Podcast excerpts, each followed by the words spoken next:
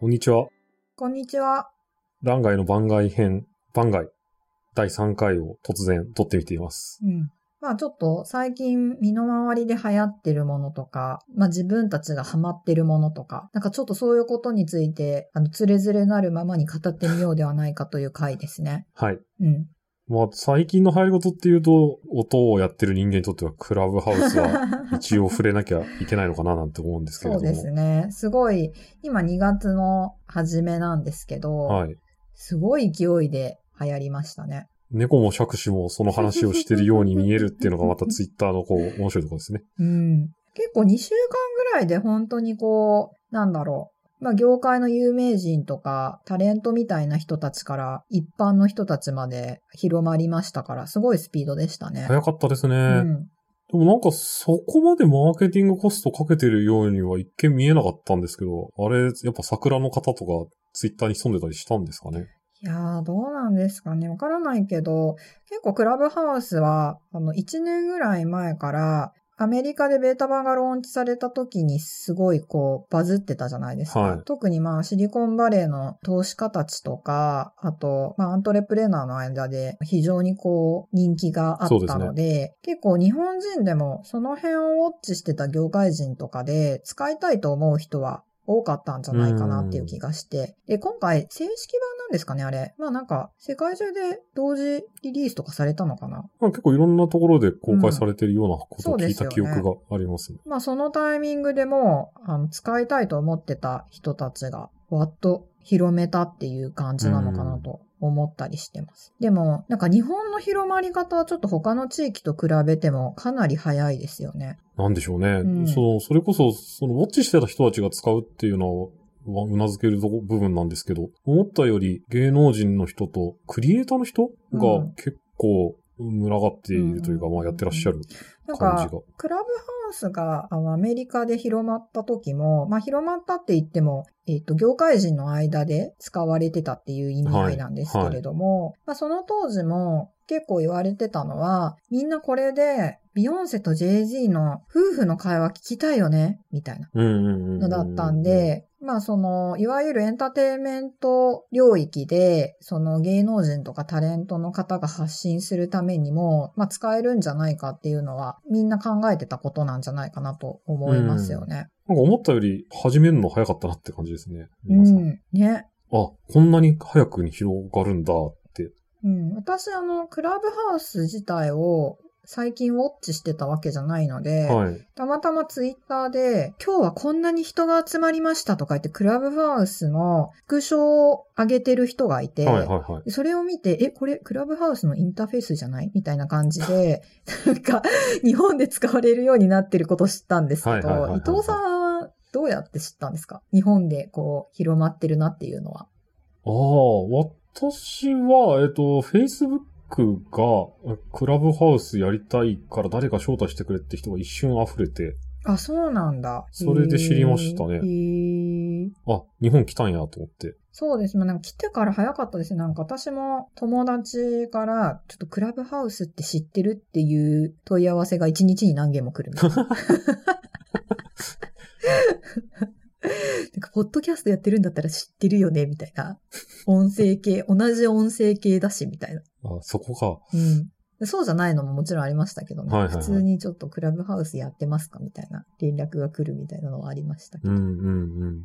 うん。でも日本だと、あ、日本だとっていうか、あの、日本でも去年の段階からいろいろクラブハウスについて分析している人たちはいいっぱいいたとらっしゃいましたね。思いますのはい。で、私たちもそういう人たちの分析を読んで、いろいろこう、あ、こんなのあるんやなって思ってたっていう感じですので。そうですね。うん。知ってる人は知ってるって感じですよね。うん。なんかクラブハウス見ててどうですか？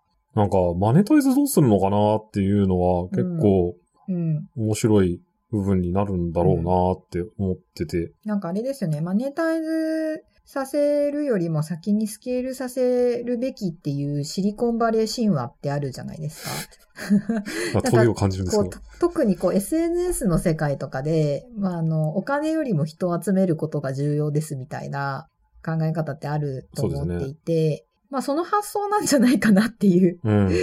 とりあえず人集めようぜっていう発想なんじゃないかなって思ったりしますね。そうですね。うん。ただ、それこそあの、YouTube の最初の創業秘話じゃないんですけど、なんか今、あれ、中国の SARS のあの音声インターフェースの仕組みを使って、レイテンシーの少ない通話とかを達成してるんですけれども、あの、日本でも結構、後ろでどれぐらいの通信になってるか計算してる人たちがいて、で今ちょっとパッと数字が出てこないんですけど、結構とんでもない額が溶け続けている。まあでもほら、説があるそれは、アンドリーセン・ホロウィッツが投資してくれてるから別に問題ないんじゃないですか。そういうものでしょ、SNS って。いや、なんか、YouTube の世界で、に習うんだとすると、あと半年ぐらいでどっかが買収するのかなと思って、ああ、買収とかあるかもしれない。歴史は繰り返すほら、のかっていう。でも、あの、時価総額をさ、上げまくればさ、まあその、アンドリーセン・ホロウィッツみたいな投資家の方からしてみたら、万々歳なんで、はい。別にいいんじゃないですか？あ、そうなんですよ。いや、なんで、その、なんだろう。ステークホルダーにとしとっては別にいいっていう感じになると思うんですけど、なんかユーザーにとって結局あれは何、何だったんだっけっていうところが、その、課金のモデルとして成立するのかどうなのかっていうのが、なんか結構気になってるんですよね。うん。なんか、まあちょっと別の視点でクラブハウス見ると、でもプロダクトとしてはすごいよくできてるなって思うんですよね。そうですね。なんか音声系って他にもいっぱい出てるじゃないですか。はでもその中で、なんかすごい基本的なことだけど、なんかバグとかも一番少なくないですか？ああ、まあそうですね。日本だとちょっと夜落ちやすいっていうのが問題視されてますけど、それぐらいですかね。まあそのちょっと異常な人数が使ってるんで、まあその日本だけじゃなくてイーロン・マスクとかも使い始めちゃうともう、あの、そのタイミングで人が入れなくなるみたいなことあると思うんですけれども。まあなんか、それはまあ、ちょっと仕方ないとして、結構、ユーザビリティとかも、あの、新しいサービスとしてはすごいいいのかなと思ったりとか。そうですねうん。なんかあの辺はシリコンバレー流なのかもしれないですけれども、もう iOS しかやらんと決め、その、そこに徹底してチューンしてるっていうのも大きいですよね。なんか私たちも新しいサービスたまに使うじゃないですか。はい。でも、なんかやっぱりさ、一回ログアウトした後、ま、もうログインできなくなったとかさ、あとなんか、もう全然なんか、初期画面から動きませんとかさ、結構そういうのってあると思うんですけど、やっぱりクラブハウス、さすがにそれはないですよね。うんまあ、ベータ版の時に全部試したっていうのはあるだろうけど。ええでもまあなんかコンパクトにできてるから、すごいその画面遷移が多いわけでもないし、うん。こう試したいことを試せるところには持ってってありますよね。ただまあなんか、なんであれが毎回いろんな国で出だしバズれるのかっていうのはなんか謎だなって感じですけど。ああ、確かにね。まあ、日本ではバズってるけど、他の国ではどうなんだろうね。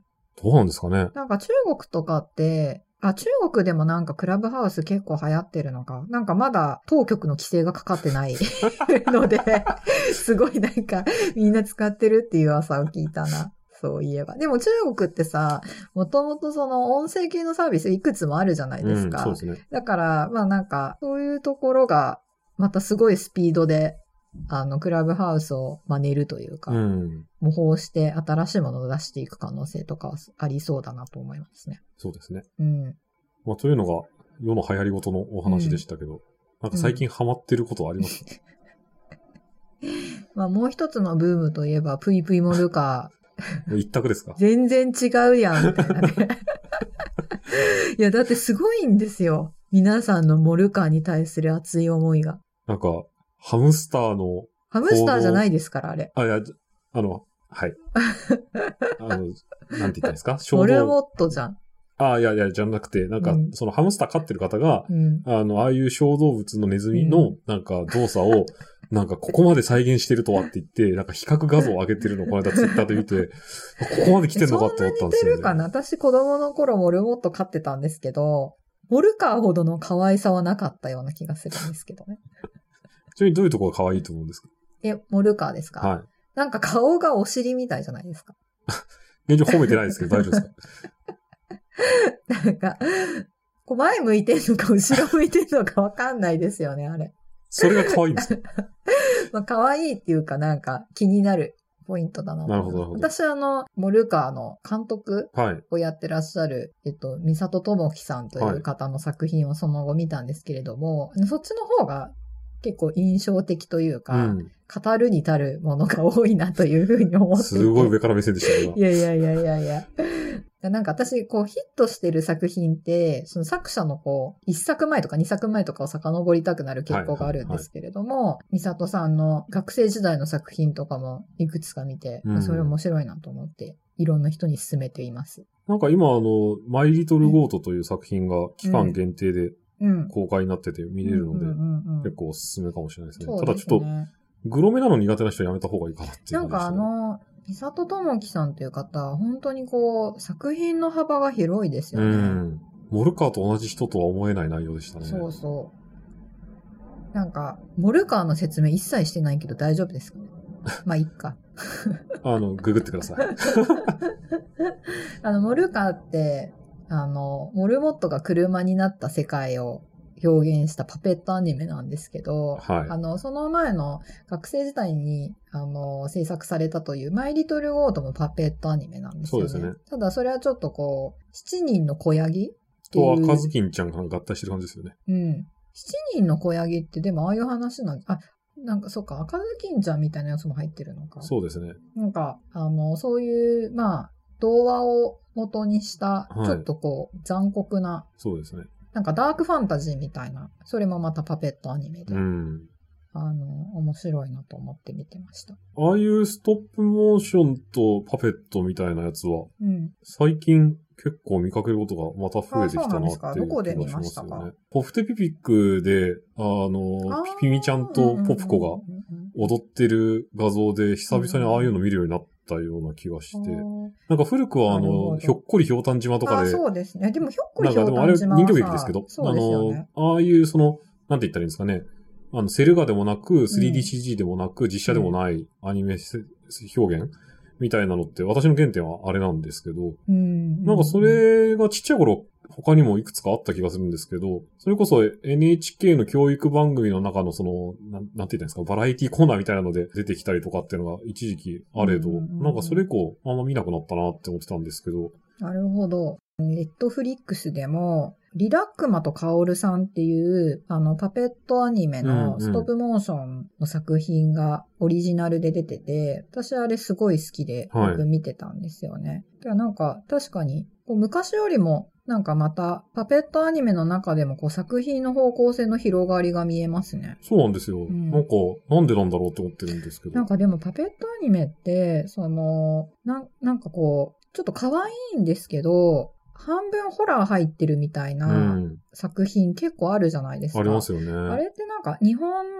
のポップカルチャーって、やっぱり可愛いかける怖いうんって。いうところを押し出すものが多いと思うんですけど、うなんかあれなんですかね。ちょっと手法的には相性がいいのかな。そうかもしれないですね。うん。なんかその無生物的なものだけど、ちょっと、その、まあアニマシーとか、うん、人間性を感じるもの、うん。少しルールが外れてるっていうのが当てはうんうんうんうんやすいっていう構造。があるんでしょうねまあ、。そういう呪術的な感じもあるのかもね。なんかちょっと今、先走り気味にワード出しましたね。いやいや、そんなことない樹害ですか？樹害ですか？いやいやパンダですか？そこはもう、語っていいですか？あの、そこはもうちょっと。でもさ、なんか同時に、大昔からやっぱり人気のあるはい映像ジャンルとして B 級ホラーってあるじゃないですか。はいはいで、ホラーって基本的にはこう、あの、特殊メイクとうか、ん。あとああいう人人形っていうと言い方悪いのかもしれないんですけど、造形物とかで表現することがすごい多いじゃないですか。そういうところとも繋がってるのかなって思ったりしますけどね。そうですね。うん。海外でもあれですもんね。なんかあの、うさぎの人形で口から血出てるやつが、なんかチェーンソーを持って歩いてくるみたいなキャラいますもんね。あー、確かに。すごい。あれ？それ YouTube で出てました？なんか普通の作品ですか？あれは作品なのかなんかいろんな、なんか、ホラーゲームの中でうん。よく出てくある、そういうことですね。こんなイメージですけど、あれは、いいい多分原点があるんだろうなと思って私原点知らないです。あの、ピンク色のウサギで、なんかクリッとした目がしてて、私、あの、この前。まあ、YouTube で、マイリトルゴートという、ミサトトモキさんの作品を見てたときに、はいトレーラー見てたときに、おすすめでそれ出てきた気がする。同じです、だから。同じ系譜です。あとさ、あの、えっ、と、映画監督の、はい。名前忘れちゃった。あの、初代バットマン作ったそしてあの、さ誰だっけ？ジョニー・デップと仲のいい 映画監督。ティム・バートン？あ、ティム・バートン。はい。ティム・バートンとかも結構人形使えますよね。ああ、それでホラーそうですねを、あの、ちょっと表現したりとか。なんかピエロっぽい要素を入れてくるのがやっぱちょっと海外っぽいですよね。うんうん日本だとなんか和服のうんお姉さんになったりする 気がしますけど、あんまりなんか和風ホラーで人形ってまだ見たことない気がしますね。確かに。まあそんな感じでうんパペットアニメが今熱いと。うん。まあ、パペットアニメが熱いか、まあ、あモルカーですねモルカーが熱いっていう失礼しましか、まあ、わ熱いっていうか話題だなと思って見てるみたい。